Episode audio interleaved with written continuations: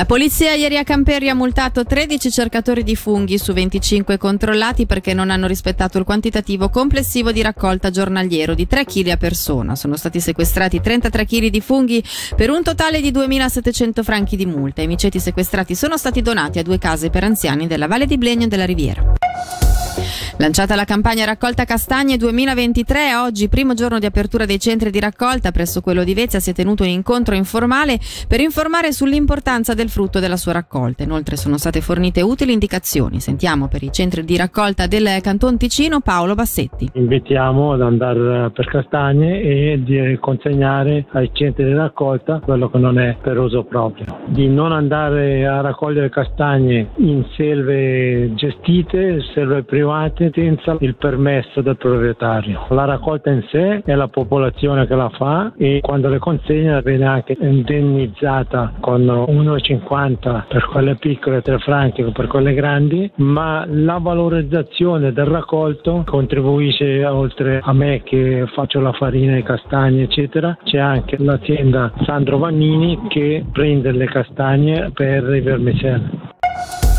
Dopo Midnight Gambarogno, il municipio torna a proporre attività per i ragazzi e non solo con Gamba Giovani. Il progetto socio-aggregativo proposto dalla Commissione Giovani del Comune è stato avviato negli scorsi giorni e propone un programma di incontri e attività a cadenza mensile per fasce d'età dai 6 ai 17 anni in diverse frazioni del Comune. Sentiamo la municipale di Gambarogno, Cristina Zerbola. Volevamo coinvolgere le associazioni già attive nel territorio. Abbiamo organizzato il 23 aprile scorso la giornata della gioventù, dove ben 18 associazioni sportive, recreative e musicali si sono presentate mostrando le loro attività. Abbiamo voluto dare un seguito proponendo un programma per le diverse fasce d'età e da lì è nato il progetto Gamba Giovani. Sono dei momenti ricreativi per bambini di scuola elementare a 17 anni, ma anche momenti per famiglie. Ci siamo attivati per aprire il profilo Instagram, l'indirizzo è eventi Gamba Giovani. Questo progetto ci aiuterà a stare a contatto con i giovani. I nostri giovani non hanno un centro giovanile, quindi vorremmo dargli degli spazi dove loro si possono trovare, ascoltare musica, passare dei momenti e socializzare.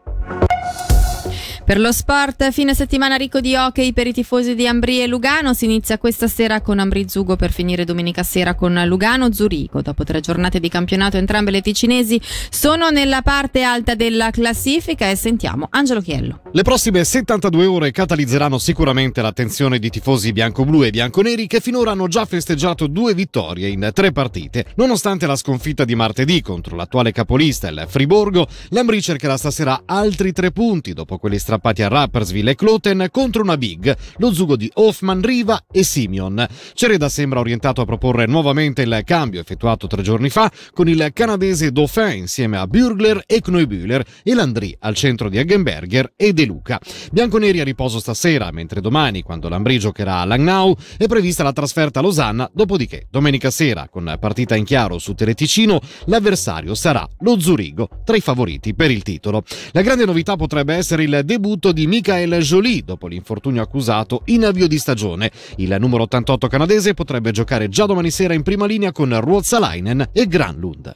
E questo era l'ultimo appuntamento con l'informazione di Radio Ticino. La redazione torna domani puntuale a partire dalle 9. Grazie per l'attenzione. Buona serata a tutti.